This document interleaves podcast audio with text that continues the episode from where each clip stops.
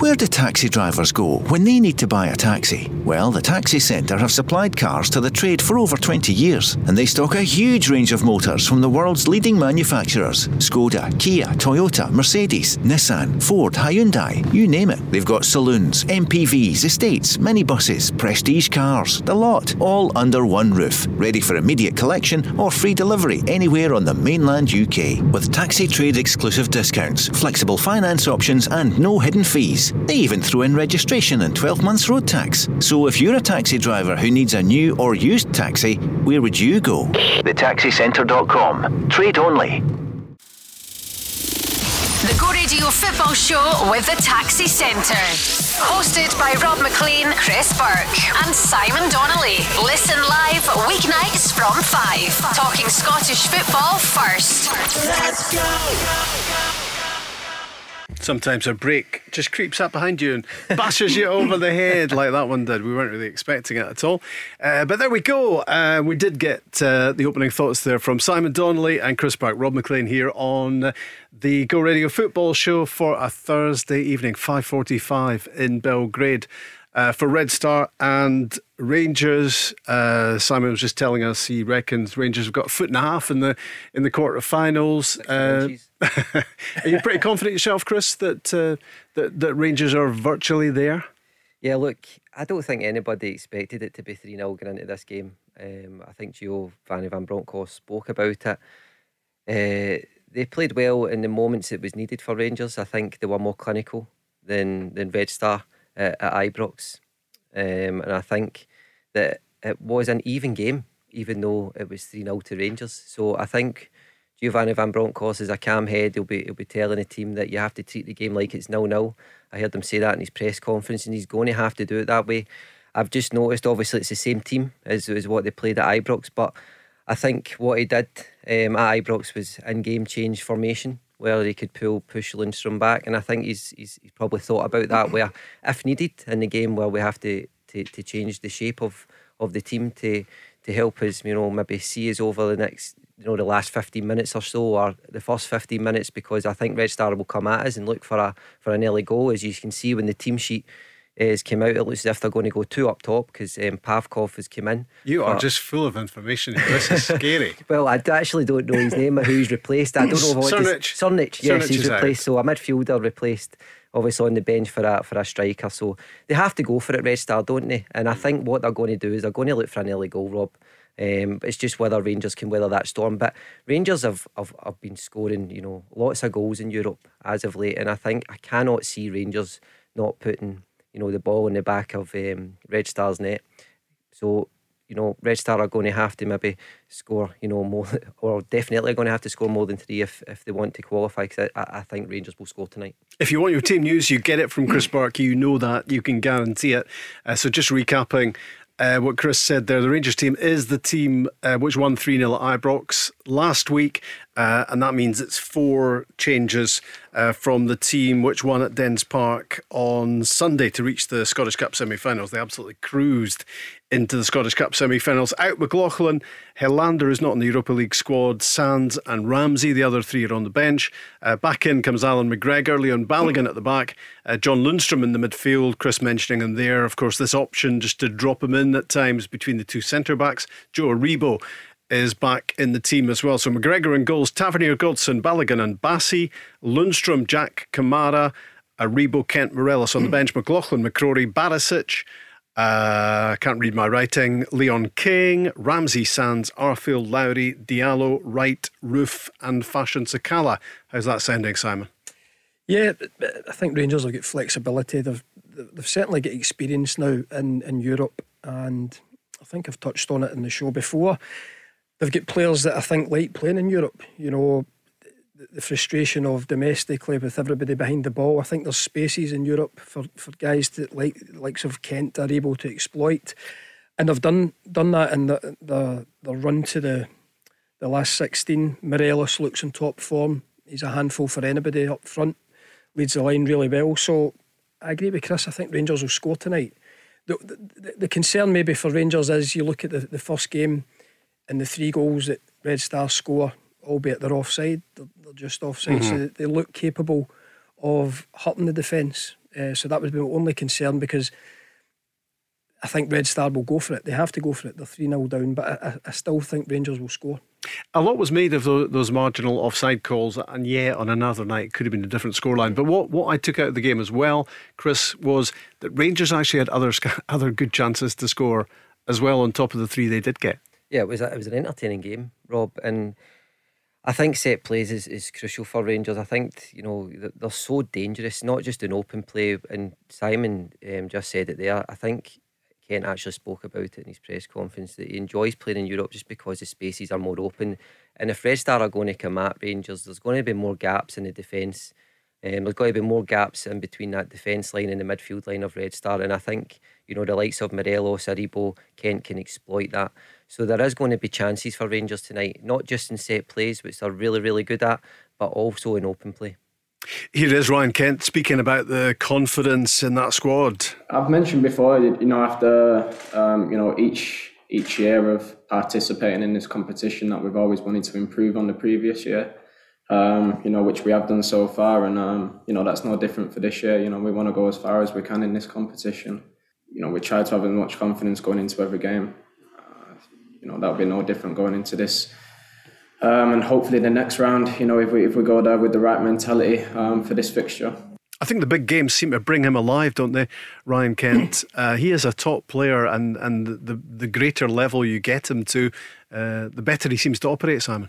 Yeah, I think he has taken a real uh, boost of confidence from these type of uh, evenings. I think, as we said there, the space, the space for him to go in.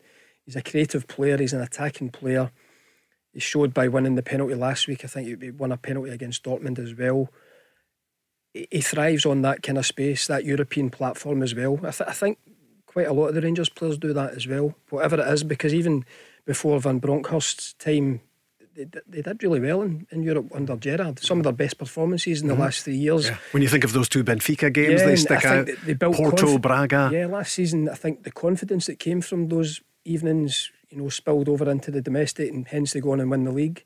And they've seemed to carry that on. Uh, I just think they, they thrive on that platform. You know, we're watching the, the Dortmund highlights here. They, they kind of blew Dortmund away over two legs, you know, out with a little period in the middle of the game at Ibrox. Mm-hmm. They look very comfortable. Uh, they've been clinical last week, and a three nil lead is a fantastic lead to, to take to uh, Belgrade. What, what what they've done, I, I think Rangers uh, against Dortmund and obviously against Red Stars, they've scored early, and it's mm. helped. It's helped massively that scored early, and obviously with set plays at the beginning with, with Tavernier, with the crosses, it's put in, obviously penalty kicks, et cetera. But I think to touch on Kent, uh, for me, I just think he's better when he touches the line. As you can see, mm-hmm. he, he plays wider, and yeah. then Morelos is in the box, and you've got like Aribo arriving, Warfield when he plays arriving in the box, and he just gets to run it one v one with, with against the fullback. Normally last season um, he was still influential in moments, but, but he, he was did, like an inside he left did, wasn't he? He played like, a, like an inside left, as you said. He came deeper for the ball, and there was space for other players, for Barišić to run beyond Kent. But now, as you see, Barišić still runs beyond Kent, but you can see Kent more further forward than Barišić now, and he can get to go at his, and I know what it's like as a wide player. There's nothing better than getting the ball wide, and you've got a one v one situation, and you would fancy yourself all day long Kent versus the, the, the full-back, just because he can go both ways, he's both footed, and he's so sharp inside the box, and that's why he gets so many penalties and creates a lot of chances. I think he actually created the two assists against Motherwell. I think he's performing even better now as time goes on, not just in Europe, but Um, the last, I'd say, six weeks, he's performed really well in, in, in the league campaign. Obviously, we'd like his numbers to be higher in terms of goals, but I think his assists are slowly a bit creeping up, and he might be so influential, not just in Europe this season, but also in the, in the, the lead up to the, the league title. Half an hour away from kick-off in Belgrade, and if you've just joined us, it is uh, McGregor in goals, Tavernier, Goldson, Balogun and Bassey, uh, Lundstram, Jack, Kamara, Aribo, Kent, Morelos. That's the starting eleven for Rangers. It is the same uh, starting eleven as uh, one three nil at Ibrox, and four changes from the team which beat uh, Dundee by the same scoreline in the Scottish Cup quarter-finals on Sunday. Here's Giovanni van Bronckhorst talking about the atmosphere. We we know we're gonna go to a place where um, the the atmosphere can be very very hostile, and uh, But you know, that's that's uh, you know, a thing we have to we have to cope with. I mean, we have a, quite an experienced team, so uh, we've been in in in, uh, in in places before where it's very hostile, and uh, but you have to uh, you have to deal with it. Make sure you mentally you are prepared, tactically you're uh, uh, prepared, and also make sure you just concentrate on the game and and uh, play against the, the eleven other players. So. Uh, But it will uh, it will be a nice atmosphere to to play in, and uh, we have to enjoy that as well.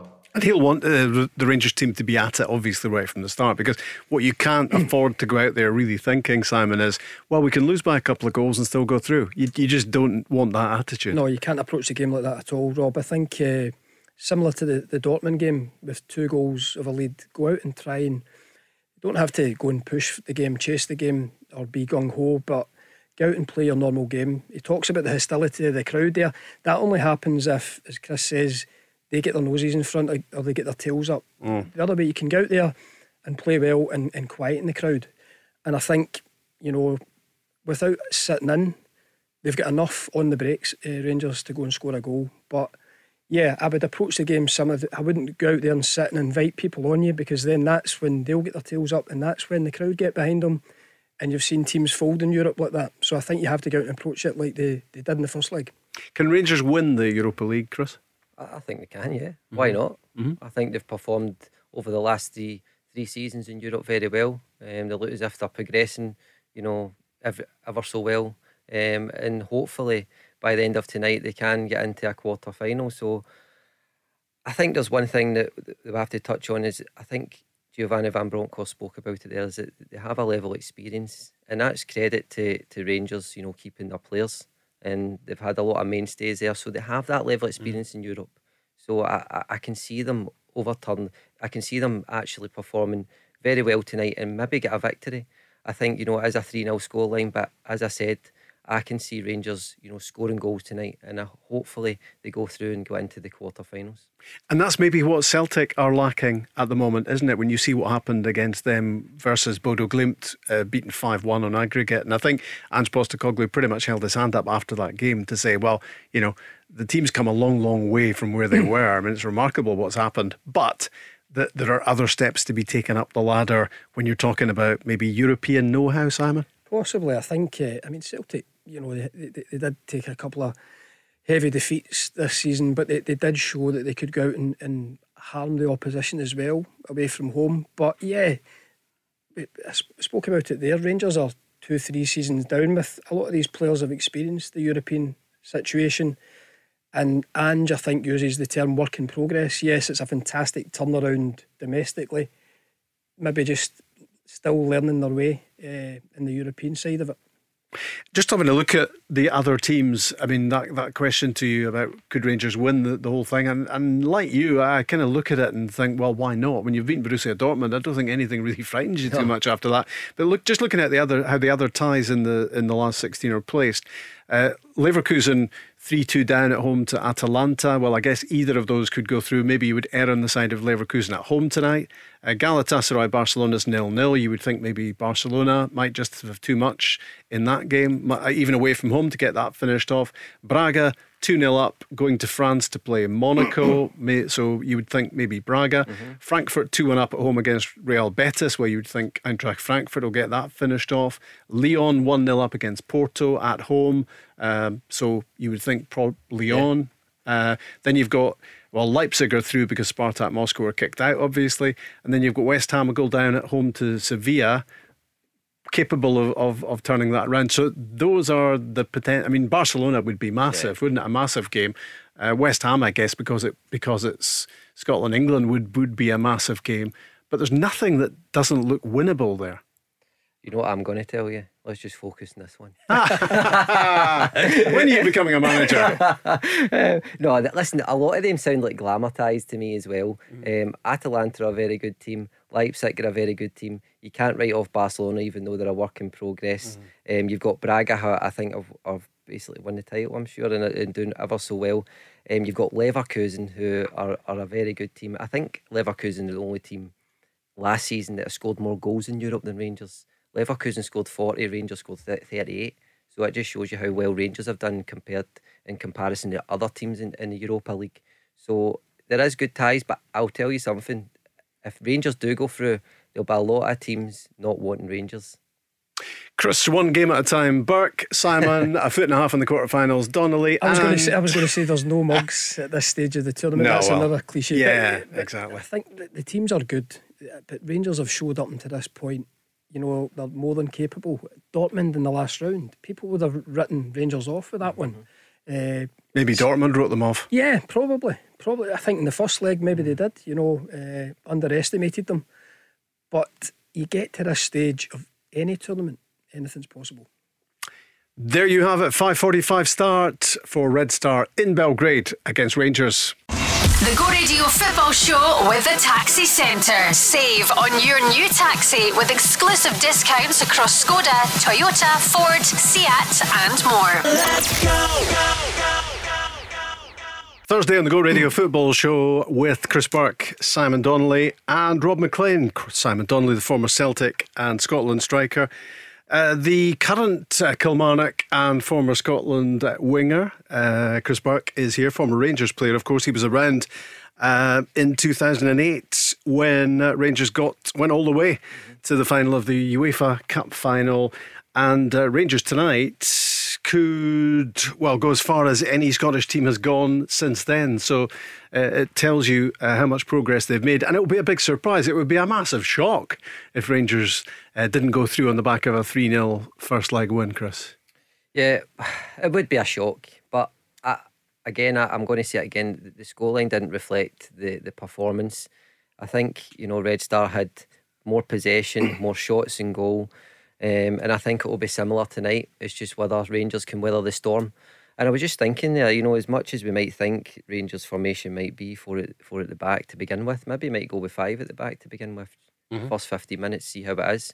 I think it's really important tonight, Rob, that they don't concede early. And if they go in at zero zero at half time, I think Red Star will lose their discipline. And I think when hopefully Rangers could win the tie on the night. I think, I mean, the the return to prominence of... of John Lundstram is an incredible story, isn't it? it? It looked as if he was on his way out. I mean, I think Chris Wilder had plans, having had him at Sheffield United, to take him to Middlesbrough in, yep. the, in the January window. That didn't happen. He come back into the Rangers team. He's now Mister Adaptable. He can play in midfield. He can drop back in uh, and, and make it a three or a five, however you want to look on it. And, and he's suddenly become a hugely valuable player, Simon, to Rangers. It's, it's funny how things work out over a over a season. uh, I, I, I caught bits of Lundstram at the start of the season. He really caught my eye. I think it was a Real Madrid friendly at mm-hmm. the start of the season, and then really didn't make any headway at all getting into the team, but of late has showed, particularly in these big games in Europe, uh, he showed he's more than capable. Scored a great goal against uh, Dortmund, and as you say, he's, he's flexible, which brings another benefit for Van Bronckhorst, you know, in shaping the team, and at particular moments in this game tonight, depending on how it goes, might have to switch players about. But I think I'm I'm I'm I'm feeling the same as as Chris in that they have to keep this team quiet early doors mm. because, as I say, I've I don't think I've been involved. I've, I've certainly seen things unfold over the years in European games when you're away from home and it's an early goal and then the roof comes in. So Rangers have to be aware of that at the start of this game, and I think with the discipline of him and Jack in there, that will help. Can you you can't remember one in your European experience? You're, you're putting me on the spot.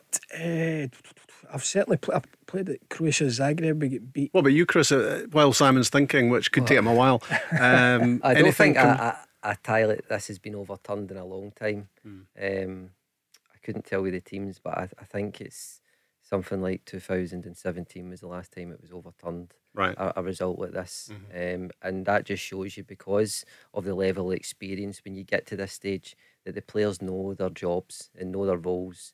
And Giovanni van Bronckhorst speaks about that again in his, his press conference, that, that we'll do our due diligence on the training field and they'll know the roles of the team and the responsibilities to make sure that tactically they're aware and they know, because sometimes it's not just the players that get you through the match, sometimes it's the systems that's going to be set in the game, whether it's going to be a four three three or, or five at the back, And he, he seems as if he knows his stuff, Giovanni van Bronckhorst and his coaching staff. And since he's come in, he's probably played with a, an extra defensive-minded player in the team.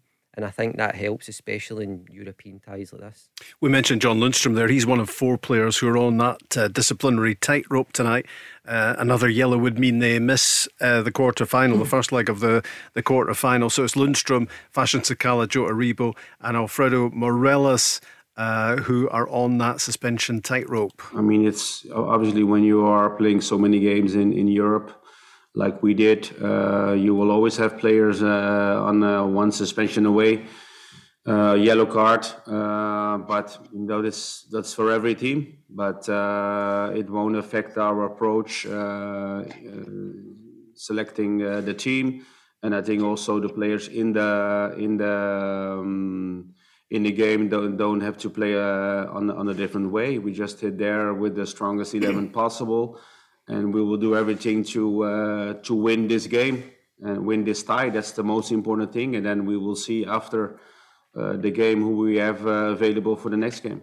Yeah, three of those guys uh, who could face suspension from the next game are starting uh, tonight. Um, Joe Aribo, uh, Alfredo Morelos and John Lundstram. Fashion Sakala's on the bench. Just in case you've just joined us uh, with kickoff uh, fast approaching, about fifteen minutes away in Belgrade.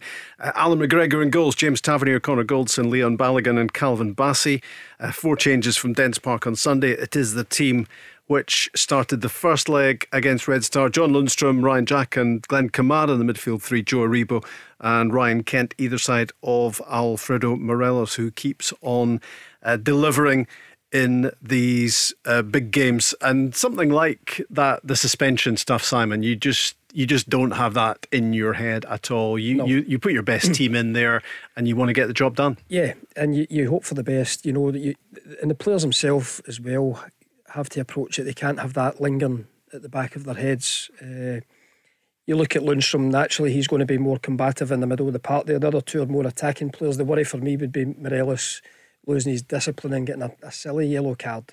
But they have to approach the game without thinking about that. And, and Gio has to, he said it there in his interview as well, you have to play what he regards as his strongest team to get the result here, and, and hope that they avoid any, you know, sort of suspension that misses the next the first leg of the next round. I just wonder if Alfredo Morelos has changed now. I mean, he, he certainly looks a happier camper these days, doesn't he? Then uh, the the sort of sulking the sulking face seems to have gone uh, to a large extent. He looks happy at his work at the moment, and I think some of the silly things he gets involved in, maybe mm-hmm. is is he turning a corner in that respect, Chris?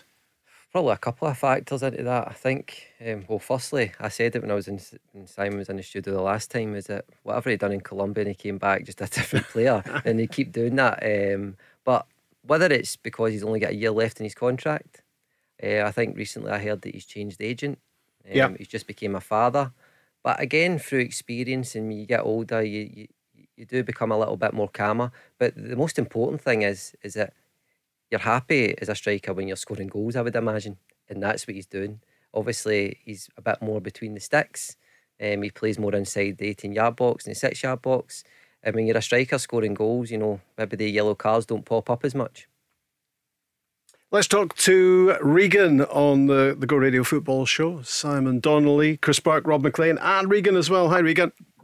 Hi, hey, Rob. How you doing? Yeah, very well. How's you? I'm doing well, thanks, Ray. What would you like to say? I just wanted to talk to you guys about the inclusion of David Turnbull and Kyogo back in training today. I think it's a big move for Celtic. I think this could be a, a turning point in the season. I know that um, uh, Giakoumakis and Maeda have done really well, but I think Kyogo is a very important player, and, and I think and I think he's shown that over his time there, and it's, it's such a vital part of the, the, the season for Celtic as well, Rob. Yeah, how, how good could that timing be, Simon Donnelly? Uh, not, I mean, not so much David Turnbull, because uh, you know, I think with the best world in the world, it's going to be pretty difficult for him to get back into that midfield. Yeah. But you, but you, if Kyogo's fit and ready to go, he's going to be your number nine, isn't he? Yep, he's the number one striker for me. I think Giakoumakis has come in of late and did well. I think he's got nine goals now, Rob, which is not mm-hmm. a bad return. Yeah. Uh, Maeda's played off the, the left hand side, worked away for the team, did well. came in with a couple of goals as well, but Kyogo's the number one striker. Um, Could have had a goal at Tannadice, Maeda, if, uh, if uh, John Beaton had known the, known the rules yeah, as the well, rules, couldn't yeah, he? Yeah, up that top end. I know, I watched the game the other night. Uh, but Kyogo, for me, has been on a different level for Celtic, and credit to the team, you know, to keep winning without him uh, when he's been injured. I think if they can get him back, you know, there's eight or nine games to go, obviously with the, the Cup semi-final as well. I think it would be a massive... How, how massive big could that be for Celtic? Massive yeah. boost, a massive boost, because yeah. you look at the guys that are round about there as well. You know, it's... I look at the, the... Again, I go back to Liverpool last night and, and changing it from the bench, strikers changing it from the bench. All of a sudden, if you get Kyogo back, you're looking at these guys up front. You know, you've got Maeda there that can play through the middle, Giakoumakis, even off the sides, Abada and Jota, who missed out at the start of the week. You know, it's a lot of attacking uh, choices to be made, but Kyogo for me is still the, the number one striker for Celtic. Could that be an important boost for Celtic uh, going into this, the title run and, and also the Scottish Cup semi-finals? Of course it is. That, you know, it's arguably, you know, well, definitely Kyogo anyways, um, in the starting lineup, mm-hmm. the strongest team for, for Celtic. You are right in saying yeah, that, that, that, that Turnbull, the inclusion of Turnbull is maybe obviously coming off the bench or sometimes starting at home or whatever it is, but he's still influential for the team no matter what, just because he's goal threat. I think, you know, he's always going to score goals, David Turnbull, in a Celtic team. Um, but Kyogo for sure. And you might see, and as time goes on, that Kyogo might actually play in the left-hand side, and you might see Giakoumakis up top with him, because... Again, as, as Simon said, you want to get as many goal scorers in the pitch as you can. Um, Do you not think you lose Kyogo's effectiveness when you shift him out wide? Yeah, but you could play a little bit more inside. Yeah, I do agree with that, yes. I'm just saying at times that might happen, mm-hmm. um, just because you can afford to do that, um, an extra attacking player. But because Giakoumakis has done very well, obviously at the very, it was a slow start for him. He was, had a couple of injuries, and maybe he would get up to the pace of, of, of the league and the way Ange Postecoglou wants to, to play. But it seems as if he's a, he's a goal threat now inside that box. You know, Kyogo likes to run in behind and he can score a, an array of goals, but I just think Giakoumakis can score the predator instinct goals as well as Kyogo can as well. But I think Regan's totally right. It can lead up and be really influential in the lead up to the to the Cup and to the league. But the only thing I would say is, is Kyogo's been out for a long time with a hamstring injury, and when you're an attacking player, and I know what it's like, is when you're out for that long, you're having to run at pace all the time, you know, sprinting, you know, deceleration, um, the fatigue, and obviously you, you work, the work rate off the ball that Celtic have to do is I just hope, just for the, the, the sake of Scottish football, that it doesn't get that ham- hamstring as a reoccurrence. Yeah. And I hope we see him, when he comes back, he's back fit and fighting well, and he doesn't have to drift in and out the squad again. It's a really good point, Regan, that you're making, and and, and actually, you know, the, the more I think about David Turnbull, and and I don't think he gets in the starting lineup, but as Chris says, what a guy to have back on the bench for Celtic. And I mean, he was injured in the, the League Cup final, uh, so that was mid-December, yeah. so he's been out for a long, long time. But by that stage, he'd got nine goals. He'd scored nine goals mm. at that stage, so so he, so he really adds goals for for, and for, for Celtic. And yeah, and, and, and, and, yeah, Regan. I think he definitely does, Rob, and the, and the thing that the, the, uh, Simon and Chris will know is that competition's a very good thing. You know, he's got yeah. uh, not, not uh, so many midfielders in that midfield there to get competition, so that can only drive him on to do better as well. Yeah, I mean, when, when you actually start listing them off, you've got McGregor and Hatate and Idaguchi.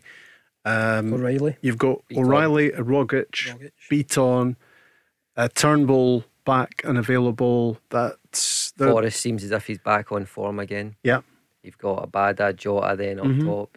Mm-hmm. You've got um, obviously Giakoumakis, who's who would probably think if Kyogo comes in and then ends up Giakoumakis on the bench, you could be slightly disappointed, mm-hmm. if I'm honest. Yeah, because he's scoring yeah. goals. Yeah, and he's doing well. That's but, why I'm saying to you, maybe he might. You know, as Maeda's played off the left, hasn't he? And, he, and he's not afraid Ange Postecoglou to play Kyogo off the left, and I know he's more efficient through the middle, but sometimes you have to just get as many players as you can on the pitch that can put the ball in the back of the net. And, and as, as Simon said, uh, you know, you're beginning to actually see now why Giakoumakis uh, scored the best part of thirty goals in the in the Dutch top flight for a team that got relegated uh, last season. You're be, you're beginning to see that player now. He's a he's a funny player in terms of, and I don't mean to be. He's not. He's, doesn't he come across as the most polished? you know, no. taking the ball in. And no. I always was watching the other night, and the pitch at Tannadice wasn't great, sometimes off balance. But what it does seem to have, which is a good trait, obviously, for a striker, is he gets himself in the right positions. Mm-hmm. And he's now beginning to get goals, which will bring more confidence for, uh, for him. But when I looked at videos of him before he came, a lot of the goals that he's scoring for Celtic, very simple, getting on the end of things inside that mm. six-yard box. I mean, his goals the other night, scruffy a little bit. Mm. You know, the goalie spills the first one. He just does well, actually, to get to the second one. They're not like, say, Kyogo's finishes at Hampden, you know, no. lobs and lovely touches. Mm. I don't think he's that type of player, Rob, but I think the variety is a benefit for Celtic, you know, to have somebody of that ilk. He's now working, I think, as hard as the likes of a Maeda or a Kyogo, getting about, puts himself about. He's probably more physical than them. So it's a different string to the bow, but it's effective for Celtic at the moment. Regan, I was going to ask you, do you think Europe's a factor at all in the title race, that Rangers are in it and Celtic aren't? I do, Robert. Uh, selfishly, I want Rangers to get into the final and get beat uh, because I think that it could, I think that it could play a big part. Something for the fact that Simon and Chris will know this as well. Celtic are playing on Saturday, Rob, and they're playing Ross County. Mm-hmm. Celtic win that game, then it puts all the pressure back on Rangers. We've got a very tr- a, a, a very tough turn to Dundee, who are not playing well, but they mm-hmm. need to get po- points because of uh, they're sitting wrong, wrong bottom of the table, and, that, and obviously they'll be playing the best there, Rob. Regan, thanks for your call. Good to hear from you. Thanks, Take care Regan. of yourself. Thank you, Rob. Thank you, Chris. Thank you, Simon. Thank you. Yeah, Regan. I mean, I, I, and I take Regan's point that yeah. you know potentially Celtic could beat Ross County, but but I tell you what, I was I was at Dens last Sunday, and if, if Rangers play the Dundee a Dundee team in the same sort of frame of mind, they will absolutely scoosh it again, because uh, they they barely had a. I mean, Dundee United similar uh, on Sunday against Celtic. They they just yes, really didn't didn't offer didn't, much no, at all. They didn't at all. Uh, Celtic well, Celtic and Rangers were very comfortable at the weekend. Going to Dundee, where in the past Scottish Cup, you know, quarter-finals, you're thinking they would be up for it. But very comfortable for both uh, Rangers and Celtic. I don't buy into, I don't know if I buy into Regan's thinking about, you know, this will be a negative for Rangers. I think if Celtic were sitting here tonight yeah. with a foot and a half going into the quarter final, yeah. I think Celtic fans would be buzzing. Yeah. You know, so I think both sides see it in different ways there. But I think this is good for Scottish football. And I think if you're a player in this team just now, you're ten feet tall going into the, the game at the weekend on if you get through tonight. Celtic Rangers in the Scottish Cup semi-finals, of course, that one on the seventeenth of April. They play a week, uh, two weeks before that, of course, in the league. Celtic have that three-point lead in the Premiership. And just minutes away in Belgrade, Red Star against Rangers, playing for a place in the Europa League. The team's on their way out, the Europa League quarter-finals. The Go Radio Football Show with the Taxi Centre. Save on your new taxi with exclusive discounts across Skoda, Toyota, Ford, Seat and more. Let's go, go, go, go, go, go. Always good to have Regan on the show, and uh, talking there about the fact that Turnbull and uh, Kyogo back in training for Celtic at what could be a very important time. Celtic have a maximum of ten games to go. Three of them are against Rangers, of course, uh, and all three could be in April, depending on how the post-split games are arranged, but it is a possibility. What we do know is uh, they get together in the league on the third of April, which I think is two weeks on Sunday. Chris, you'll check my uh, calendar. And uh, yeah, you're right. Two, two weeks later. Say that anyway. And, uh, yeah, exactly. Just agree with me. Scottish Cup uh, semi-finals, that's two o'clock Sunday the seventeenth. Of course, it's the Edinburgh Derby the day before, and the other semi-final, that is a twelve fifteen start. So it is all hotting up uh, into the final furlong, if you like, uh, during Cheltenham, um, as uh, Celtic chase what could be a domestic treble. Simon, what are the chances of that, and how remarkable would that be uh, when you think how things started for Ange Postecoglou? Can I use Berkey's line, one game at a time? Yeah, why not? Yeah, listen, it's, it's an incredible turnaround uh, when you look at how things finished last season, and even the, the first game of the season at Tynecastle. You know, there was guys just in the door right enough, and a lot of change, but the turnaround has been fantastic uh, from a Celtic point of view. The, the, the quality that's been put on the park as well, you know, the performances, a lot of goals, a lot of excitement. I said that early on. It looked as if it was going to be an exciting season for Celtic, uh, even in Europe, losing goals, but you know, taking Betis and, and Leverkusen to uh, the depths of the game.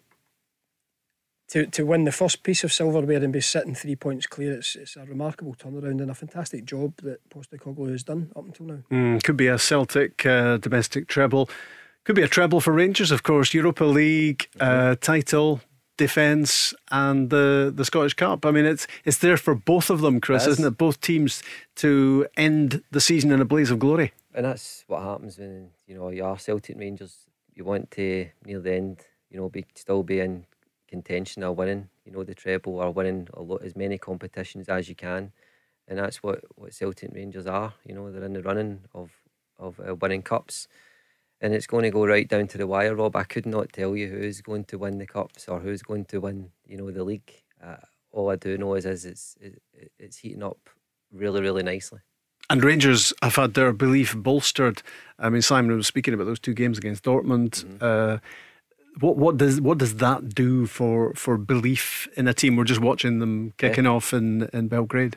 Well, you know, I only know as a player, and Simon will probably agree with me. Um, people say, oh, there's too many games. It might, you know, be a backlog in the league, and then you might, you know, it might be damaging to then performances. I know sometimes you do drop points or whatever, but what it does do is it just gives you so much more confidence on the football pitch. You know, if you're playing the likes of Borussia Dortmund, who are arguably, you know, still going for the, the title against, you know, Bayern Munich and arguably one of the favourites for the, this Europa League, and you're going out there and, and scoring, you know, six goals in two games against them, then all it does is give you confidence, and that, that that's what it does. You know, it gives you more belief in the pitch, and you don't ever, ever think about being tired. It gives you more energy, if that.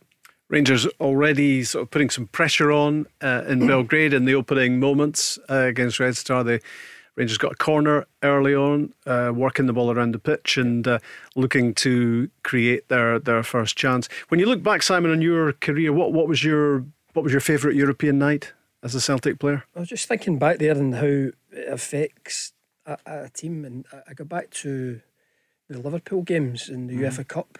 Albeit we get we get knocked out in away goals, but that year when Steve McManaman scored that yeah, incredible scored goal from the halfway line. Goal and I keep telling people we were pushing for to make it three one, and they caught us to make it two each, and that was the goal that, that took them through. But what I took from that game in terms of confidence and looking around the dressing room, thought, you know, we're a half-decent team here. We could actually go and do something, because there was a lot of players coming in to the, uh, to the club at that point, because there was no transfer window, so we were still getting players in in dri- drips and drabs.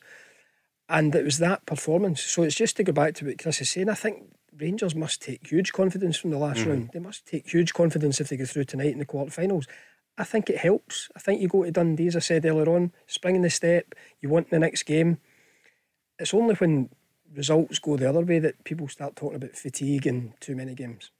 Just going back to the, those Celtic-Liverpool games, and of course uh, it was Celtic-Liverpool again on the on the road to Seville yeah. um, in two thousand three, and When when two sets of when those two sets of support sing "You'll Never Walk Alone" pre-match, I mean, that's just one of the most incredible moments, isn't it? It is, and, and I remember back when we, we got drawn against them way back in ninety, it would have been ninety-seven, ninety-eight. You know, there was a that they were my team growing, Liverpool and Dalglish and right. stuff, and you know, the fact that we were going to go out and play, it lifted everybody. I think it lifted everybody in training as well. See the weeks leading up, because everybody wanted to be in that team, uh, so it just brought something else to it. Uh, and it was it was great to be part of. But I think, just going back to the kind of argument of too many games, as Chris says, if, you, if you're playing and you're winning and the team are doing well, you want to be at this so-called business end of the, the season where there's eight, nine, ten games to go and every game meaning something. And, you know, Rangers have put themselves in a, a fabulous position. It's actually a good thing for, for Scottish football. Celtic and Rangers now, you know, there's a... everything to play for this season. Mm-hmm. You know, last season Rangers ran away with it. The season before it was kind of over, COVID and everything. Everything's to play for, you know, getting into middle of March now, so it's exciting. We're trying to give each other eye contact in the studio, yeah, but we've also got our, we've also got our eyes on the on the screens. What have you what have you seen so far, Chris? I'll tell you what, the ball get played over the top there, as um, Red Star did the first half, and you needed a strong line from the from Rangers' um, defence. Uh, as the ball goes over the top, Balogun just gets caught.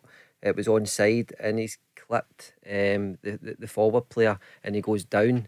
Um, but I think McGregor handles it and the, the referee doesn't give the decision. And the V A Rs, uh, obviously you have V A R and they've not look at, looked at it, so they've not seen enough for enough contact. But um, Rangers have started well, I must mm-hmm. say. They've actually pressed high up the pitch. They started really well, as you said, get a set play, get a corner where they've they've got major threat. Um, a great delivery from Tavernier, and they actually worked it as as they did b- before, well, that you get three players out there and, and, and cross it from deep. But um, Rangers don't look as if they're sitting in. They look as no. if they're going for the going for another goal here, and I think that's the best way to yeah. approach it, if I'm honest, just because I don't think the Red Star defence um, is strong enough to keep a clean sheet, Rob.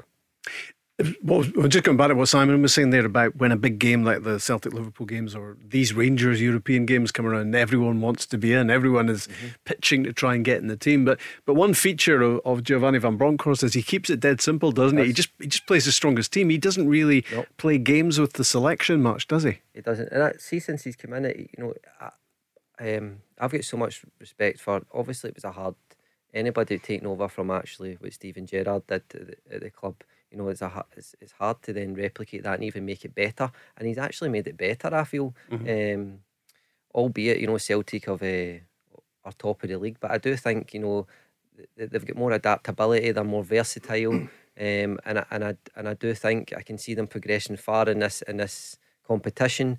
Um, albeit we don't know who's going to win the title, but it's the best way to see it when two teams, two of the best teams in Scotland are going are going for the for the league. But he has been a class act since since he's come in. He does keep it simple, um, a simple approach in the press conferences, but he's no, never arrogant. And what he does is he respects the opponent, mm-hmm. um, and that's why I mean by playing maybe an extra defensive-minded player, because he respects the other team that they are good, and he looks to nullify them.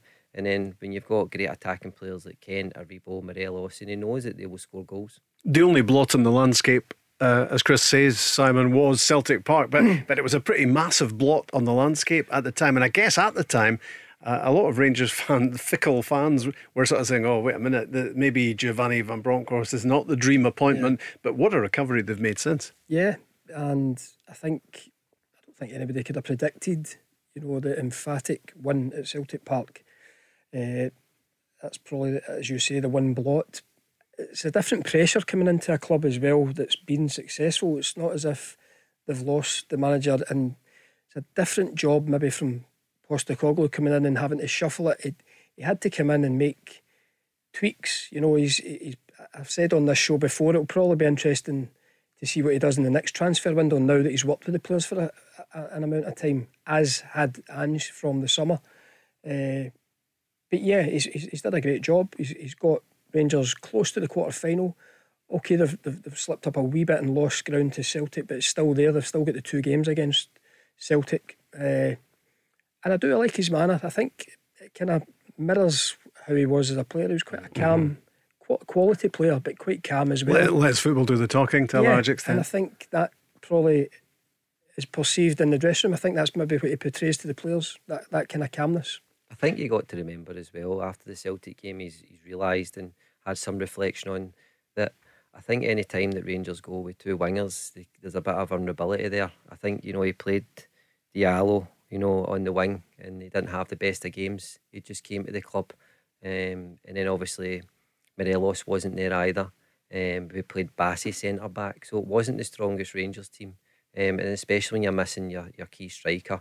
Um, it was it was very difficult, but Celtic did blow them away in the first half, um, and they couldn't contain them at all.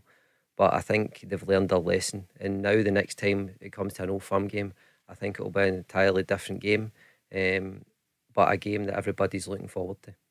If you've got a view on the game, give us a shout. If you're watching it, give us a call. oh eight oh eight, seventeen, seventeen, seven hundred. three nil uh, from Ibrox, and played about eight and a half minutes in Belgrade, and it's goalless. Where do taxi drivers go when they need to buy a taxi? Well, the Taxi Centre have supplied cars to the trade for over twenty years, and they stock a huge range of motors from the world's leading manufacturers. Skoda, Kia, Toyota, Mercedes, Nissan, Ford, Hyundai, you name it. They've got saloons, M P Vs, estates, minibuses, prestige cars, the lot, all under one roof, ready for immediate collection or free delivery anywhere on the mainland U K. With taxi trade exclusive discounts, flexible finance options and no hidden fees. They even throw in registration and twelve months road tax. So if you're a taxi driver who needs a new or used taxi, where would you go? the taxi centre dot com. Trade only. Rangers are a goal down in Belgrade uh, ten minutes in when Mirko Ivanić uh, scored his sixteenth goal of the season. Uh, he and Katai, some number of goals between them, those two midfielders. Uh, and then very quickly after he scored following a corner kick, he produced a wondrous save from Alan McGregor. Otherwise, Rangers were a couple of goals behind, and suddenly, uh, Chris, it could have been a three two aggregate. It is three one. Yes, three one. Um, you know, Rangers get caught sleeping from a from a quick corner. It was a two v one. Kent out there alone. Kanga puts the cross in, and there was so many bodies in the box for Rangers, but they just seemed to be a bit static. I think it was Kamara's man. Morelos got under the ball. He missed it. And before you know it, Ivanić puts the ball in the back of the net for uh, Red Star. And you're rightly saying, you know, a couple of minutes later, Ivanić has a, a great strike down from inside the box on the left-hand side. And McGregor does what he does best. You know, he keeps him in the, in the tie still um, with a great um, save from his, his left-hand corner. Um, but three one. You just have to ride this storm, and it's going to happen in, in games like this. Mm. You had to expect this was going to happen the first fifteen minutes. It's all about making sure one doesn't become two, two doesn't become three. You know, break up the play, and maybe, you know, Giovanni van Bronckhorst will, will be happy, and his, his team will be happy if they go in at half time one nil down. And they have been quite positive in the game, and actually right now they're quite positive in the game, Simon, as well, getting forward, actually playing some pretty nice passing football, getting themselves up the pitch, Rangers. But that's just a reminder for us of the quality, and we know all about it from, from last Thursday, what they showed at Ibrox, and maybe unlucky not to get a goal on that occasion, uh, but they, they've got one and could have had two there. Yeah, that that's the thing in Europe, I suppose, that Rangers start okay, you know, they get up, they win a corner early on. But yeah, Red Star, they'll be disappointed with the goal, Rob. I think just the second ball in, I think Morelos misses it. Uh, Kamara doesn't get there quick enough to block it. The, bo- the boy chests it, and then, you know, yeah, he gets two it. touches, doesn't he? Two touches before any Rangers player gets near to, to try and block it. So they'll be disappointed from, from their point of view. And then, as I said, they almost nick a second one, a fantastic save from McGregor. But as Chris says there, you know, just steady the ship. Get the ball down, try and keep it, try and take the sting out a little bit, because as we, we touched on before the game, you know, the tails are up now with Red Star getting mm. that early goal.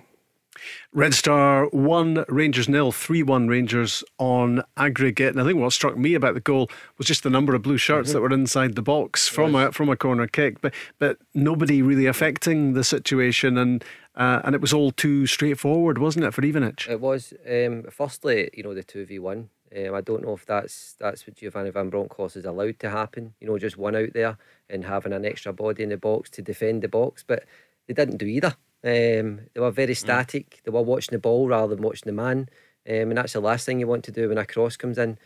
Um, they were all facing facing the ball, and before you know it, Ivanić has been in great goal scoring form as late, and he gets his sixteenth goal of the season. We've got the pictures in here, but we don't have the sound, and you can only imagine yeah. the noise in that stadium. And that's exactly what they wanted. That was their plan, to get a goal early on, lift the crowd, and try to kick on from there. Well, I think I think it holds fifty-three thousand. I don't know if it's if it's a full capacity, but um, I could I can feel the atmosphere just for the manager's enthusiasm and their coaching mm. staff. You know what he's like. I think he just got booked there. Actually, did their manager um, get booked. So yeah, quite, no, he's quite a fiery character. Yeah, isn't he? Yes, you could see that at the at Ibrox, but. Listen, I think the game's still open, and as as, as Rangers break away here and a counter-attack, and Morelos is attacking the back line, a three v two. Oof. But it's a poor ball. Yep. You know, he looks to slip in Kent or Kamara. Kamara runs down the right-hand channel. Morelos drives at the defence in a two v one. Kent in the left-hand side, and he tries to slip in Kent, but the defender just reads it. It's a poor ball. Now Red Star are on the attack with a cross into the box, and it's a header at the back post, but McGregor clears. McGregor hey, actually handles hey, you're it well. Good if you thought about commentary. That was... Sorry, I was just getting lost no, no, in the moment. It was no, an end, end-to-end no. situation there, wasn't it? I, know, didn't I, know. Know I just didn't know when to stop there, Rob. No, we could do with a commentator in here was, right, what, okay. I, was, what, was what I was thinking. But, uh, I mean, it's just... It, it, the margins are so fine, aren't they? Because that goal for Red Star has made a massive difference. But you just have the feeling about Rangers that if Rangers can get a goal, it's not quite game over, but it, but it's pretty close to it. Well, we're just watching again there. Rangers, since Chris stopped speaking there, Rangers broke. Now Red Star are breaking. Are you saying he spoke too long? no, ah. no, not at all. It's but box to box. The game's it's... quite open, and I think with their tails up and pushing, and the exciting start to the game. They've got their goal, which is their game plan, first twenty minutes. It's going to create opportunities, I think, mm-hmm. for Rangers breaking. Like, Morelos mm. should have done better there. Yeah. He should have held on to it a split second more.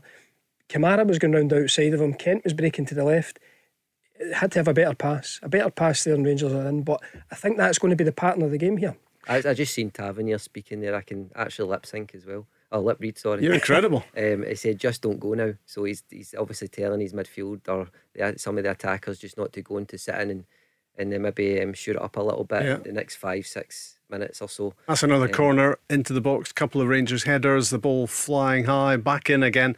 Eventually, Rangers are going to be able to get it clear, but uh, clearly uh, Red Star will have taken a lot of confidence from their last uh, corner kick, from which they scored the only goal of the game so far.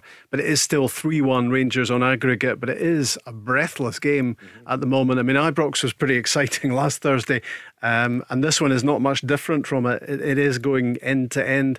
Uh, with commentator Chris Burke, uh, fairly. Yeah, you've done well there, Rob, fairly, actually yourself. Fairly, well, no, well, I've just been listening to you and uh, trying to model my style um, on yours. Just some of the other European goals that are going in at the moment. Eren Zahavi, know that name? He scored a few times for Israel against Scotland. He has scored for P S V.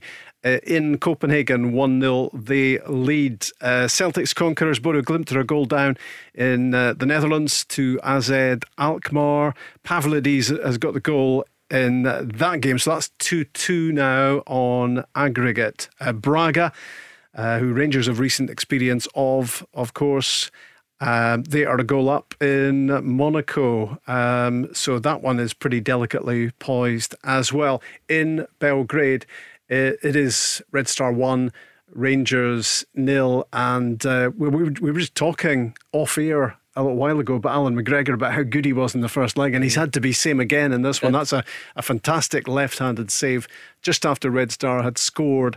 Um, and what you don't do with Alan McGregor, and Barry Ferguson has told us this plenty as well, is, is write him off even at the age of forty. What a goalkeeper he is. Yes, he's a fantastic goalkeeper, and it's easy to write off older players, and I'm obviously Um, jumping on the bandwagon here, but you're a couple of years younger. When you have um, when you have a bad game as an older player, everybody thinks you're finished. But you know, he's only human. You know, young players, players that have got huge experience at the age of twenty-eight or whatever, have bad games as well as forty year olds. And there's no doubt in my mind he's still number one for Rangers, and he can still play for longer past forty years of age, and he's so crucial to this team.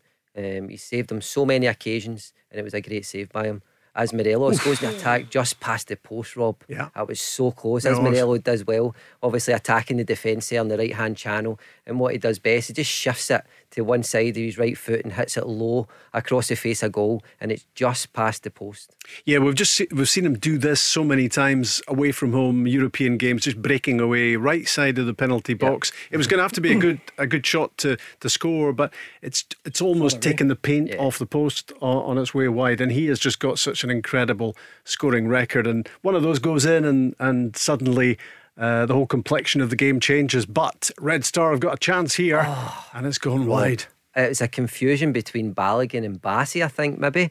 Um, and Pavkov, who's obviously come into the starting lineup, should do better, and it should be three two. They bought a high ball again. Bassey and yep. Balogun yeah. get confused. Pavkov runs in behind him. The ball bounces inside the box, and he snatched at it, tried to put it low into Alan McGregor's right hand post, and it's went past the post. Should be three two. Yeah, Alan McGregor came out of his goal uh, to try to narrow it down, and just looked back in hope that it was gonna, it was going to dribble wide rather than go in. That was really close to to two nil Red Star, Simon. Yeah, what a chance! And the, the lad just chokes it. Just he's screw panicked, it, screws it wide.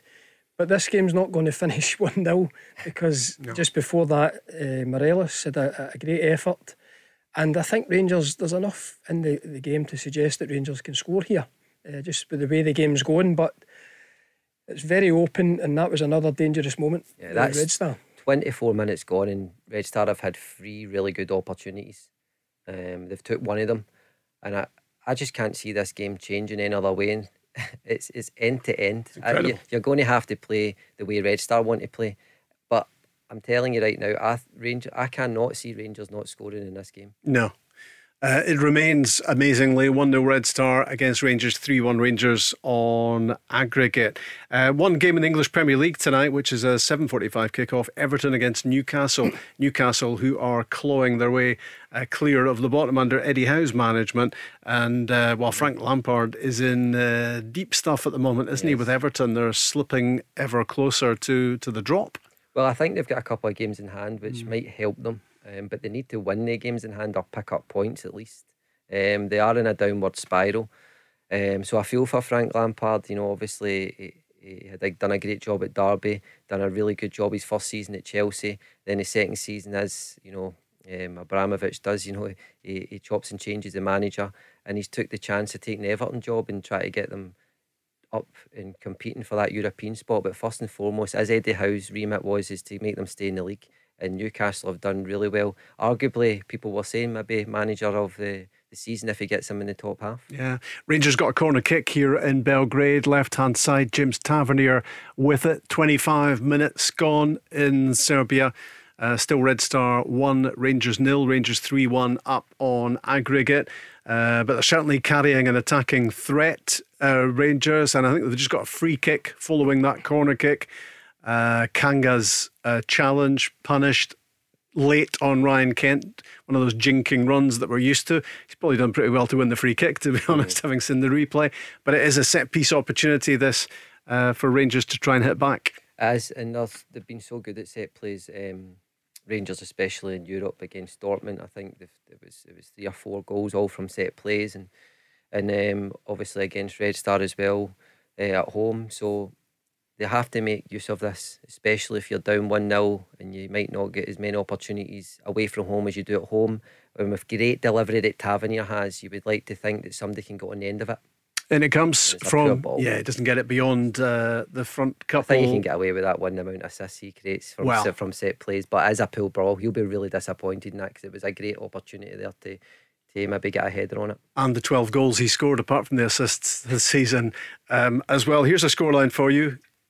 Galatasaray are a goal up against Barcelona. So we were making the assumption it would be Barcelona in the quarterfinals. Well, I was anyway, but maybe not. The team that yep. couldn't beat Saint Johnstone nope, earlier in the season uh, are a goal up um, mm. against Barcelona. That game in Turkey. Uh, the other early starts, uh, Leverkusen nil, Atalanta nil. So that's uh, three two still in favour of the Italian team.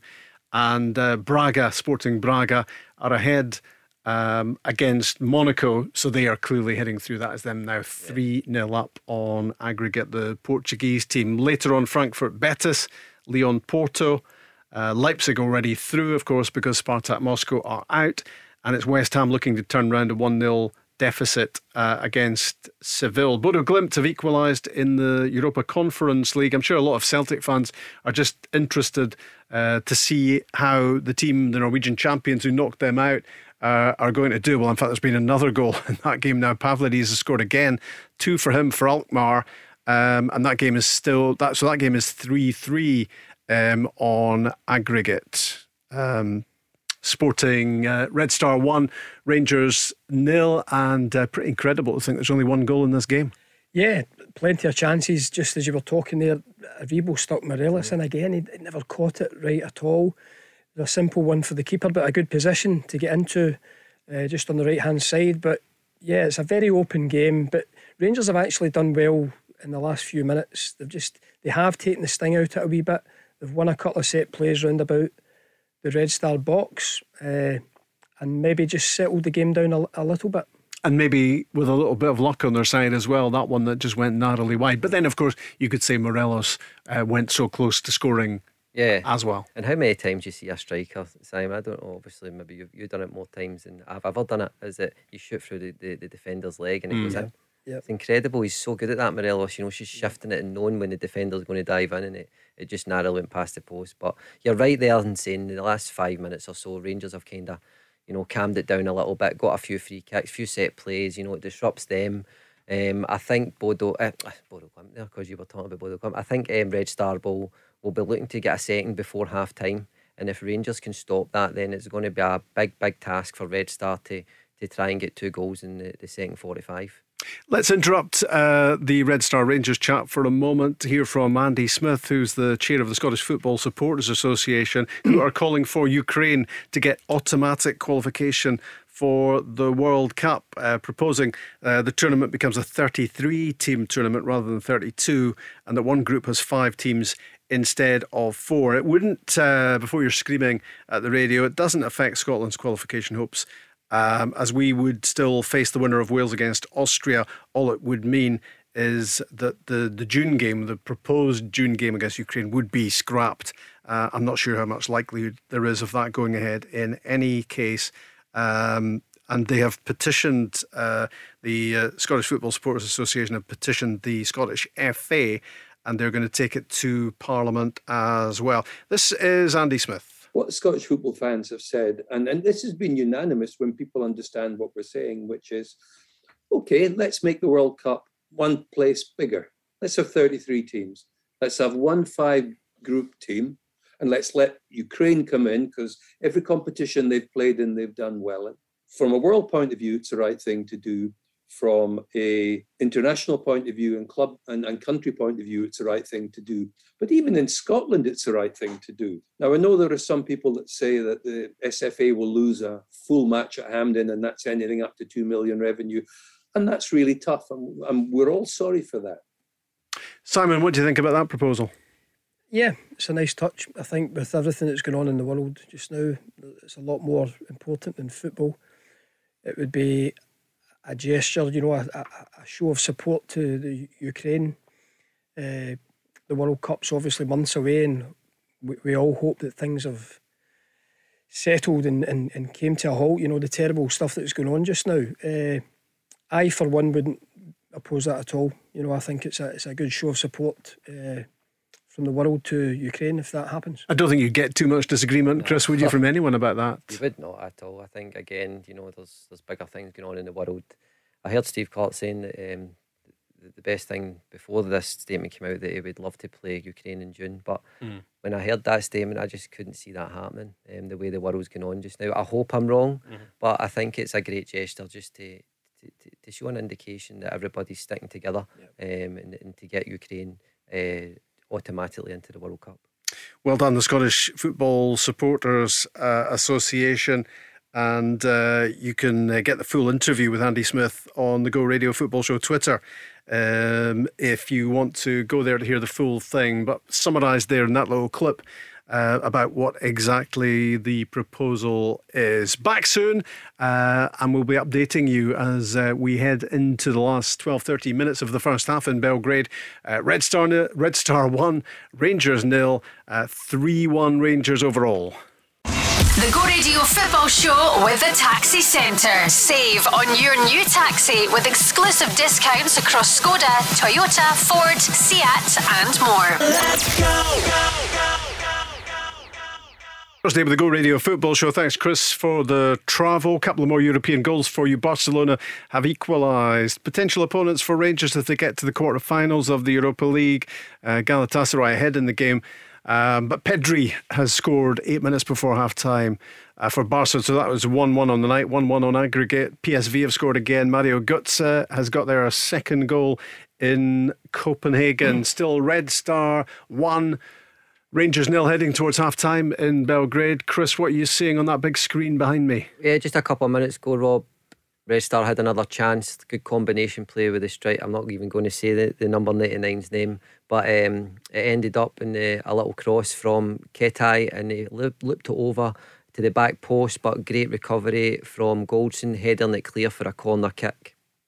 But apart from that, you know, Rangers, as Simon said and alluded to earlier, you know, the last ten, twelve minutes or so, they, they have nullified Red Star and broke the, broke the play up, and hopefully at forty-five minutes the Red Star don't score again. But Rangers look good in the counter-attack, mm. if I'm honest, and they're breaking with some numbers, as we see here. Lundstram driving down the right-hand channel to get the cross in, but he's played it back where Tavernier's get the ball now in the area where he likes to cross from. But now they've got comfortable possession in Red Star's um, box. The ball comes in and it's cleared by the Red Star um, defender, but the, it's actually not cleared that well. Morelos has a snapshot, but picked up by the goalkeeper, who looks to play quick to try and get that second goal. Yeah, just shot on the turn from Morelos, but uh, didn't really catch it, straight at the goalkeeper, but really good beforehand from John Lundstram, really. I mean, just uh, just exemplifying mm. why, you know, the confidence that he's got about himself at the moment, as you would when you're suddenly back as a really key first-team player, featuring in these massive matches, Simon,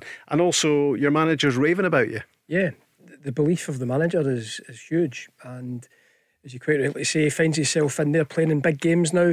Carried that one there. He's playing obviously a, a, a more defensive role there, but carried that to the wide right area, uh, allowing Rangers to get up the pitch. Uh, we're just looking at that again, the snapshot from Morelos. Yeah, but I mean, that's what you feed off, you know, when big game, big games come around, Rob, and your manager continues to pick you. You know, that's where you, you feel there's real belief in what you're doing. And it can only help him. Uh, but he's performing really well. Rangers are reasonably comfortable now. You know, after that one nil, you think, you know, as we touched on before the, the game started, does the roof cave in? It's not been like that at all. Rangers have had enough of the ball here. They've had little glances at goal. Morelos has had two or three snapshots. So, yeah, they're doing well just now. The shape looks okay. You two have been flinging around the cliches on the show so far, so I'm going to throw one in now as oh, well. Uh, Go next it. Goal's massive. uh, because, but seriously, because because if Red Star score again, suddenly th- their belief is up, isn't it? About, it is. About turning this around. Whereas if Rangers score, that is going to be a kick in a painful yeah. place for Red Star if Rangers can get this equaliser on the night. Uh, next goal is massive, and obviously the timing as well, when there's only five minutes left in the clock until half time. Um, and you're right, it could deflate Um, Red Star, but also it could give a it could give a lift if Red Star scored that second goal, because how do then Rangers approach it, Rob? Mm-hmm. Do they end up going five at the back then, going into the, the second half, and then hopefully not conceding again? Um, so it can change the team talk of both managers uh, if if, uh, if either one of them score before the, the first half. Five minutes to go to half time. Rangers do have a look about them, Simon, of a, of a team that, that want to get the goal. That's the way they want to. They don't want to be sitting in trying to no. hold, hang on. They want to get the goal that actually makes them much more relaxed about the game. Yeah, they've had a lot of territory, and when they've had the ball, they've been up the park uh, on a number of occasions. But yeah, this is, you're seeing the next goal's massive. That's five minutes just to get into half time one nil at the, at the worst. Uh, as Red Star just worked their way into the Rangers box, but it's cleared by Goldson. But yeah, it's a big five minutes. Get in at one nil, uh, regroup. But their, their approach to the game's been all right, I think. You know, the goal they'll be annoyed at because nobody really closes the guy down and he's allowed to chest it and volley it in. But with a couple of wee scares, it's not been. It's not as if they've been peppering Rangers' goal and it's been backs to the wall. Rangers have showed enough moving the other way that they can get the goal. Morelos on a couple of occasions, just that, that pass yeah. that let him down, and a, a couple of snapshots. But they, they look threatening enough going forward. That's what I'm going to say. If Rangers are having to score from a counter-attack, they have to make sure they're more clinical when they get into the final third, because it's it's hard going when you're playing counter-attack football and you're running at pace, and you have it's to continually pass. continually pass, do it. Yeah. Really so it's a, as a final pass, and be more clinical if you're going to keep doing that. What about the two the two Tavernier penalties in the last two Rangers games? That one into one top corner Uh, last Thursday against Red Star, and one into the other top corner at Dens Park on Sunday. Rob, you're talking about the Celtic-Liverpool game twenty odd years ago. I put one in off the underside of the bar, and for the last split second my heart skipped a beat, and I'm sure Tavernier's was the same at Ibrox. So it was brilliantly executed, but I don't think you meant to put it right that in the postage stamp. In the corner. I was commentating on that game, and I'm pretty sure I said never in doubt from Donnelly. I just say that David James was that big that I had to put it there. But yeah, there was a little bit, the, the, the heart skipped a beat just as mm. it went in off the bar. So great penalty, but yeah, I don't think, as Chris says, I don't think he meant to put it right in the postage stamp. Did, did he slip slightly? Yeah, he, as does, he, he did it? a little bit, but I think that was due to panic as well. But see, there's one thing about Tavernier, he does it in big moments. Mm. Um, and I was thinking this in the car on the way in, Rob. I, I don't think Scotland's had a better set play taker.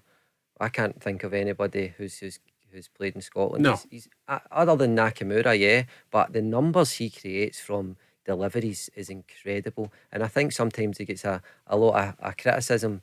Maybe sometimes it might be off in one day, but you got to say the numbers he creates from a crossing in a wide area, from maybe a set play or even an open play, is phenomenal. From here's, a right back. Here's another thought. I mean, these Rangers players, including James Tavernier, could could make themselves legends, couldn't yeah. they? In this very competition, if if they can go all the way. Of course they could. But when you when you when we think about the Rangers team of two thousand eight at the Rangers mm-hmm. U E F A Cup final, we think of the Celtic team yeah. that got to Seville in, in two thousand three. Rangers are potentially here just a, a couple of games away from from or well, four games away from yeah. getting to a European final. You know, you're you're right in saying that. Everybody remembers the Celtic lineup. Everybody remembers the Rangers lineup. Everybody remembers the day, um, and they'll always be, for that reason, um, go down in history at the cl- at the, the, the clubs. So, I know you're saying four games, but that's a long way away for me still, Rob. I know I did say one game at a time. You did, um, but you know they could be. But let's just um, get this one over over and done with first. Um, hopefully, it's just I have to go, and it's it's Red Star have to score two goals. Yeah, we're ninety seconds away from half-time in Belgrade, and Rangers are up the pitch, which is where they want to be. Just a triangle of passes down the, the touchline involving Kamara, Bassey, Kent, looking to create now. It's a really uh, good, positive run into the box, coming in off the the left-hand side from Calvin Calvin Bassey. Your glasses, Rob. Rob's trying to look and, at that. It's a wee, got, you've got a big screen behind me. I've got the wee, got the wee screen, screen over there, but it was, it was, it was Calvin. How, was, how much has he come on as a yes. player? Well, obviously, um, if I remember, Gerrard gave him his place and gave him more game time just before he left, and he was playing at centre-back, and everybody was saying he can play centre-back and left-back. But you all know when you don't play your natural position, surely or often than not, you end up, you end up underperforming, just because it's not your position. And when he plays left back now, and it's all about competition, as Regan said, when Barišić and Bassey are, are going for competition, and he has improved massively, and he was unfortunate there not to get a shot away. Oh, what oh, a save, save by McGregor as we talk there. Um, the, he, the, I don't know who it is, but he cuts inside and he shoots with his left foot, going in top corner, and McGregor makes a wonderful save again to keep it at one nil, um, and it's a corner. Number yeah. twenty-four, oof, Piccini, who was actually looked as if he was struggling with a hamstring injury because um, Kent was running at him so nah. much. He, he seemed okay there, uh, but a fantastic strike and a fantastic save, even well, better save. Do you think that's a better save than the earlier one? Um, but I, need I just, to see I just wondered whether that was at a better height for him, that one. We'll see. There's a corner kick incoming at the moment, so Rangers are under a little bit of pressure here as uh, half-time beckons inside stoppage time at the end of the first forty-five, and there's a looping header that ends up in the gloves of, of Alan McGregor, uh, and we're just about at half-time in Belgrade, and I would imagine any second now we're going to see uh, another rerun of uh, of that shot. It was uh, cutting in off the right-hand side, left foot shot. Yeah, it's a really, it is a really good save. It's quite. It's a really good save because somebody's in front of him yeah. and he can't really see it. Yeah. Um, power in it as well. He's got a good, good bit of power in it, but if there's anybody out there that's been doubting McGregor of late, the two fantastic saves again. He's kept him in the game, Simon. He has. That was Piccini, you said, wasn't yeah, it? Piccini. Yeah, Piccini, not the composer, but uh, yeah, Pic- Piccini with a, with a left foot shot, which yeah. was flashing in over the top of McGregor, and he just reaches up a right glove and tips it over the top. So one with his left glove, one yeah. with his right in the first half. Hands. Two big saves from Alan McGregor, and uh, you know that that was almost two nil right yeah. on half time. And what it is as well, that's the important save that I can really think of, obviously the home game, the, the mm. penalty, mm-hmm. and what he does is he shows a strong hand in all of the three shots. Yeah. You know, how many times have you seen a goalkeeper make a good save but it falls for the striker to put it and tap it in? Yeah. That's one thing that Alan McGregor does. He has a strong hand, either left or right, to put it out for a for a corner or whatever.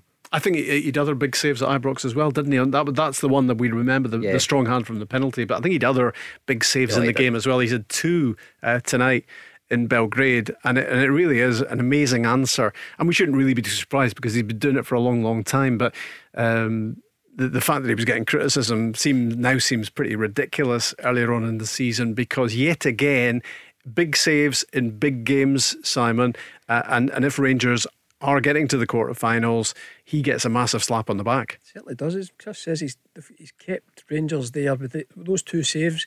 He's kept it at one nil because it's a couple of great. The second one's a great strike there. He's got his right hand to it and touched that away. But it's the mentality. I, I was with Griggs in his early career at Dunfermline, and he showed it there as well. It's his mentality, you know. So taking that wee bit of stick, he's getting on. He's what forty, mm-hmm. uh, making a couple of mistakes. It could easy go the other way, you know, he could let it affect him, but it's his mentality. He's strong, He's shown that through his career. He's bounced back, saves last week, saves again tonight. He's he's tremendous. He's he's kept and he's kept Rangers in that there. You mm-hmm, know, he's he kept um, albeit Rangers have had a couple of chances at the, the other end. It's a couple of really good saves.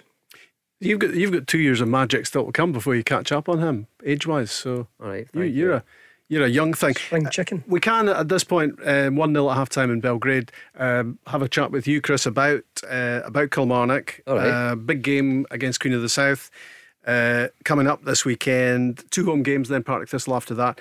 Um, I was at your game the other Friday uh, when you. Uh, blew Ayr United away in the first sixteen minutes in the, the, the Ayrshire derby. How are you feeling having got to the top of the championship? Of course, Arbroath lost. Yeah, no, good, Rob. Must be honest, the last time I was in here we were sitting second and we were maybe struggling for form a little bit, and you know the manager was still trying to tinker with formations and know the right personnel or whatever, but what he was looking for was to be more consistent. And I think after maybe draws at Partick Thistle, Dunfermline and then losing at Arbroath, you know, we didn't look like we were going to challenge for the, the championship. But ever since then, I think we've got, we're in top form in the, in the form chart after, I think, nine games after that, nine or ten games. So it's looking good. So the last time I was in, I was sitting second.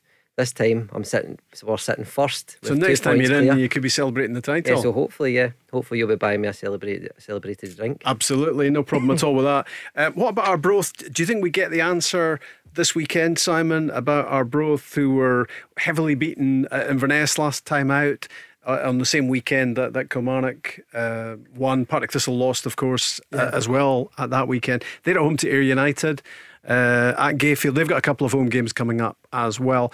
They'll, they'll look to, for their own self-belief, I guess, they'll, they'll want to come back with a win this weekend. Yeah, I think so. I think that's their first real poor performance for a little while, and now they're playing catch up. You know, Kilmarnock have got into pole position. It's a different, you know, it's a different mentality chasing.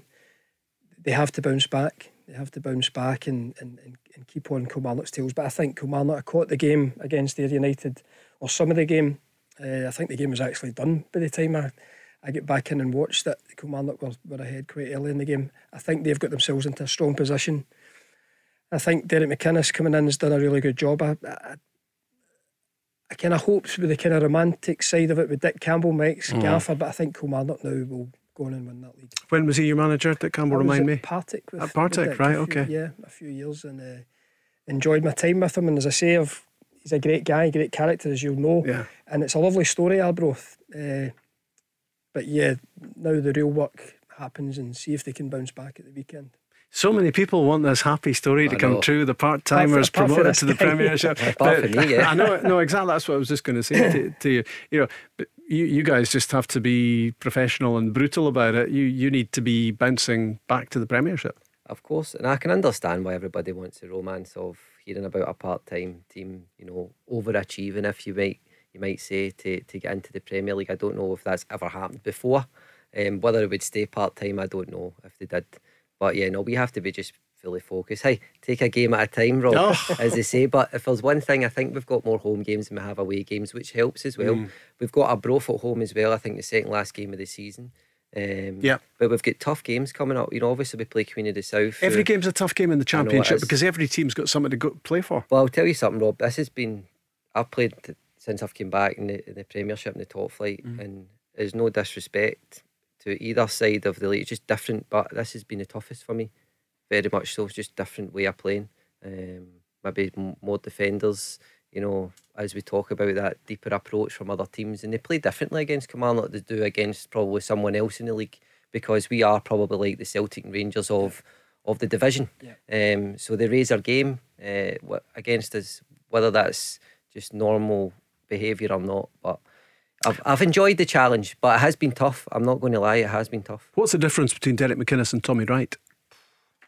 Um, I think every every manager's different. I think every manager has different attributes. Um, and I think if we do get promoted, you have to thank both managers because they've contributed to us hopefully getting promoted. Um, what a diplomatic answer that was. Was it? Did you like it? I was very good. Thanks very much. Yeah. Um, I, I enjoyed my time with, with Tommy Wright, and I'm enjoying my time with Derek McInnes as well. Um Obviously, to have different sort of styles of of management and approach and coaching. Um, So I, I, I believe that Tommy Wright obviously lost his job. I think he will be back in the game. Look at the success he had with St Johnstone. Mm. Um, whether he decides to, to still be in Scotland or go to Ireland or whatever. But um, I've enjoyed both. And do you know what? I've learned from both. Yeah. So I've took whatever I want to achieve uh, later when I do retire in my career at the age of forty or whatever you're going to tell me. Um, that yeah, I will I'll be definitely... I learn from every single manager. And talking about Tommy Wright, his successor, uh, Callum Davidson, won't be on the touchline for St Johnstone against Motherwell at the weekend in Perth. Uh, Callum has tested positive for COVID. Let's hope he is okay, makes a good recovery. Um, but he will not be uh, um, on the touchline in oh. Perth. It will be Stephen McLean who will take charge of St Johnstone against Motherwell at a crucial time uh, for them as well. Uh, battling against Dundee to try to avoid bottom spot and automatic relegation. In Belgrade, it is half-time and Rangers are a goal down to Red Star, but they lead still three one on aggregate. The Go Radio Football Show with the Taxi Centre. Save on your new taxi with exclusive discounts across Skoda, Toyota, Ford, Seat and more. Let's go, go, go. English Premier League game that's gone on tonight, Everton against Newcastle. Ryan Fraser starts for Newcastle. He's not in the Scotland squad. I think he's still in the naughty step after uh, saying no to a squad and then training with uh, Newcastle earlier on in the season, uh, so he's not in the squad, but if he keeps on doing what he's doing he'll be back in it, you would have thought. Meantime, Nathan Patterson is in the squad but he's not in the Everton team. He's barely been in the Everton team uh, since moving from Rangers. He's on the bench again. Uh, will he play next week against Poland, uh, do you think, Chris? Nathan Patterson? Um, maybe. It depends on training, I think. It's been a long time since Steve Clark's had four, his four months, yeah. It's four months, so it's it's difficult. I think what he'll do is he'll judge on the training, um, obviously, as well as how many ga- how much game time you've had with your club. But you're right, obviously, in Ryan Fraser, I think he is a little bit in the naughty step. I think he's probably got a one-game suspension or yeah. a one, one meet-up camp suspension. Um, and then if he keeps performing well, then he'll be included. He's kept it very much as is, I think, Stevie Clark. David Marshall was back, but I think David Marshall was injured the other night playing for Q P R. So no confirmation yet, but I just wondered whether... Uh, David Marshall, having got his way back in, might be having to pull out again, but no news of that as yet. Aaron Hickey picked for the first time in the senior squad. Talking of naughty step, uh, he seemed to, to say no to the under twenty-ones and yeah. then got the call to the, the big team. Yeah, but again, I think us as a nation, we can't give up that quality. I think he's went out to Italy and done really well by all mm. accounts. So it's another good player, another kind of full-back area. Uh, he's adaptable as well, isn't he? Cause, yeah. Because I think he plays left back mostly for Bologna, but he can but he can, he can play, play right back right, as well, which yeah. is which is a bonus for us, because probably for him as well, because yeah. you look at the left yeah, hand side, absolutely, it's, hmm. it's our strongest bit, you know, with Tierney and, and Andy Robertson. So maybe benefit him playing on the other side. I'm disappointed with the way it's happened for Patterson down at Everton. You know, I th- I really like him, mm-hmm. uh, and I think he's got off to a, a really good start with his Scotland career. And I think he's got a bright future. It's just a shame he's not getting that game time down there at the moment. Is that maybe because Everton are toiling and uh, change of manager? Uh, yeah, also change, change of manager as well. But but you know the position they're in. Are you going to take a chance on a newish nineteen-year-old, twenty-year-old fullback, or are you going to go with Seamus Coleman? Yeah, exactly that. And also, I think they've bought him for the future. Also, um, you'll learn a lot from Seamus Coleman. You'll learn a lot from experience having to move to England, um, but I wouldn't be surprised if next season, if he doesn't start, then he might have to get loaned out to a championship club um, and play maybe a full season with a lot of games under his belt, and then maybe see the following season it becomes an actual mainstay in the Everton team.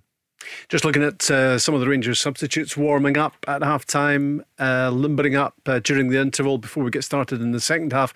Red Star one, Rangers nil. Teams beginning to re-emerge now for the second half after that uh, late first half save from Alan McGregor with his right hand, uh, from Piccini having saved with his left hand earlier on from Ivanić, who has scored the only goal of the game so far following a corner kick. Poor defensively from Rangers, but they have had uh, their moments going forward as well, Giovanni van Bronckhorst and his team. It is one nil, it is three one Rangers on aggregate, forty-five minutes to go, uh, forty-five minutes away from the Europa League quarterfinals. Uh, before that last break, we were talking about Championship. Uh, Kilmarnock Queen of the South, fifty-three points for Killie on the back of their Ayrshire Derby win.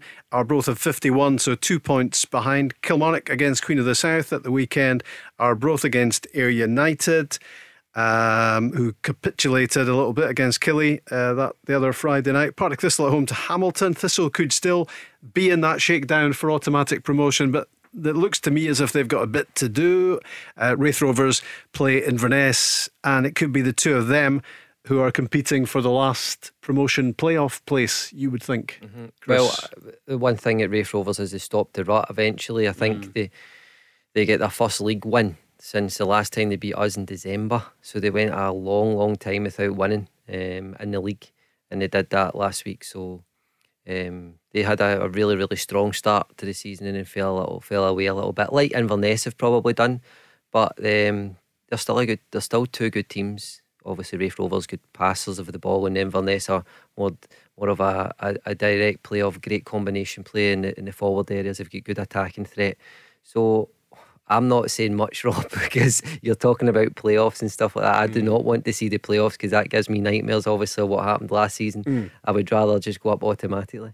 Could you not exercise those demons of last season, though, if you went to the promotion playoffs this time and won? But no, I mean, you know, you want to keep it yeah. simple, don't you? You want yeah, to win the league and, and go back to the Premiership. Of course, and it would be, it'd be great. That's one of the main reasons why I signed back for Kilmarnock, you mm. know, because I wanted to rectify what I was part of, of being a failure. Mm-hmm. Um, never have had my C V as a relegation, and it was a horrible, horrible summer for me, um, and it would vindicate that decision to stay with Kilmarnock, yeah, where, right. where you had offers to stay yeah, in the yeah. Premiership. Yeah, no, you're totally right in that, and um, I've enjoyed the challenge as much as it's been difficult, but uh, hopefully we got over the line, and not just me, the, the, the, the, my teammates, and obviously the manager and coaching staff and the whole club.